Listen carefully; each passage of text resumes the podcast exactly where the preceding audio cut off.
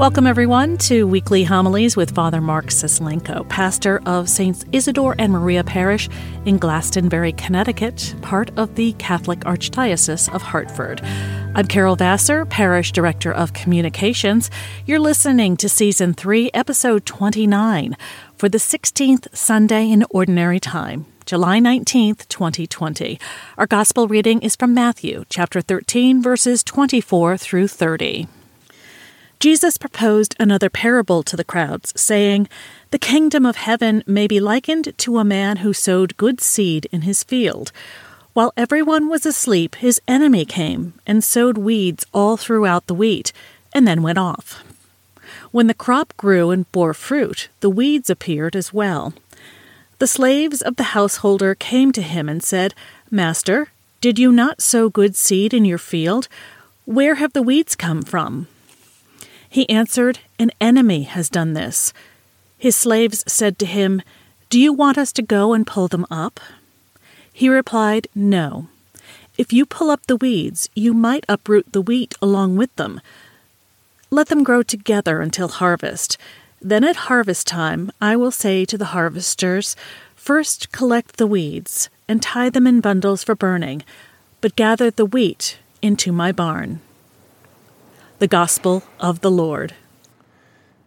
This time of year, when many of us have gardens in our backyards or are visiting farms to take advantage of the fresh vegetables and fruits that are in abundance during this season, we can use the analogy and the metaphor of a garden in order to better understand our spiritual lives and how God works and acts in and through us. Metaphors are very important. In fact, Teresa of Avila used the metaphor of a garden and the various ways that one can water a garden in order to help us understand how one progresses in the spiritual life.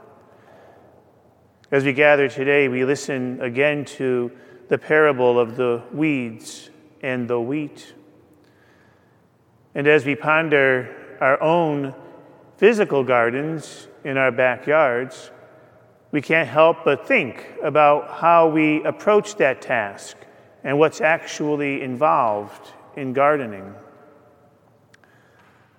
Anyone who has embarked upon that journey realizes that one of the more frustrating elements of growing anything is dealing with weeds. It seems that you can pull them and clean the garden one day, and all it requires is a little bit more water, and the next, the weeds are back in force again. It's ironic to see all of the effort and the labor that's put into the tending of the actual plants that we want to grow the fertilizing, the pruning, the caretaking, the watering. And here are these weeds that get neglected, but yet have the ability to choke everything off and overpower all of our good efforts and our labors. If we're not diligent about keeping the weeds in check, our gardening will easily be for naught.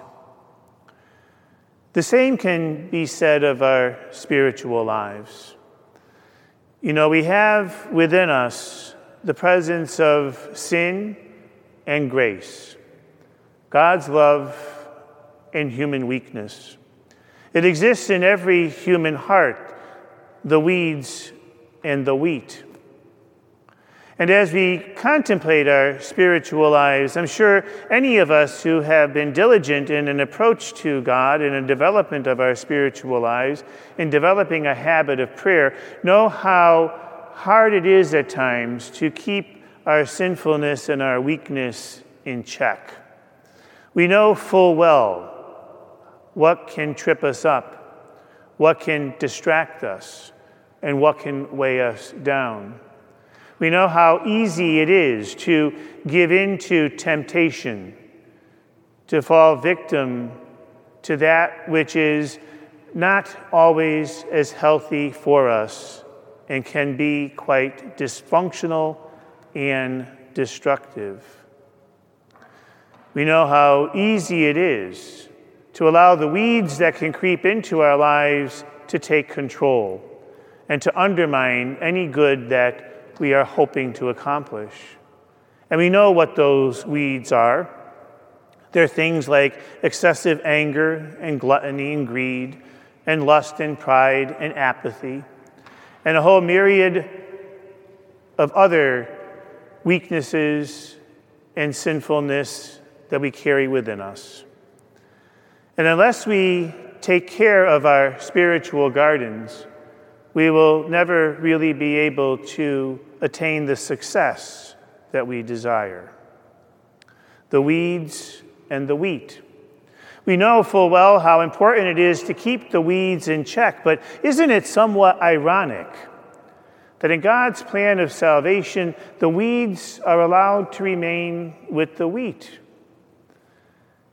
I think he understands that human weakness and sinfulness this side of the grave, no matter how holy we become, no matter how centered we become, no matter how loving we become, is always going to be something with which we struggle. We need the weeds. And I know that may sound somewhat odd, but in the big scheme of things, those weeds are precisely what keep us humble. Knowing our sinfulness and having a good sense of our human weakness and how that can weigh us down and bring us to a place that we don't want to really go allows us to then appreciate God's presence, God's grace in our lives. If we lose a sense of sin, we will soon also lose a sense of God. Think again about how we approach our physical gardens in our yards.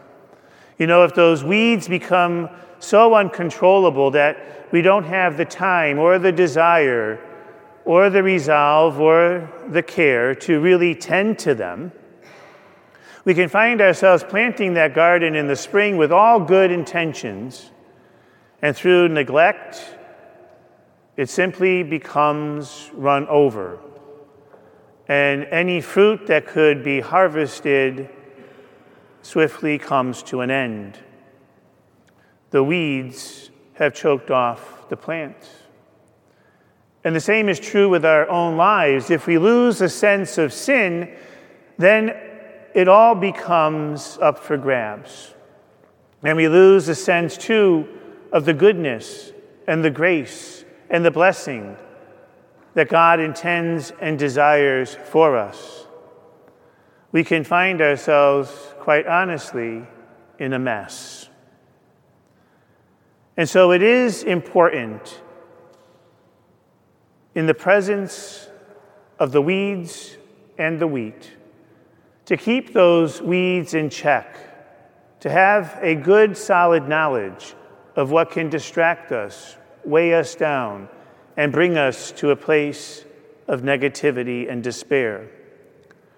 Because in having an understanding of that, we can then look and have a greater appreciation for the abundance of God's blessing and God's grace.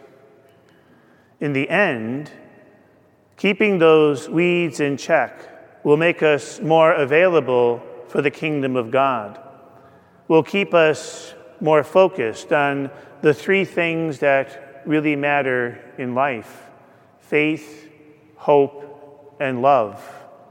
It is precisely those things that the weeds can swiftly choke off. It is precisely those things that the weeds can cause us to miss and find ourselves living a life that is less gospel centered and more secular. Father Mark Suslenko is the pastor of Saints Isidore and Maria Parish in Glastonbury, Connecticut. Learn more about our parish community at isidoreandmaria.org and follow us on social media Facebook, Twitter, and Instagram. Our music comes free of charge from Blue Dot Sessions in Fall River, Massachusetts. I'm Carol Vassar. Thanks for listening.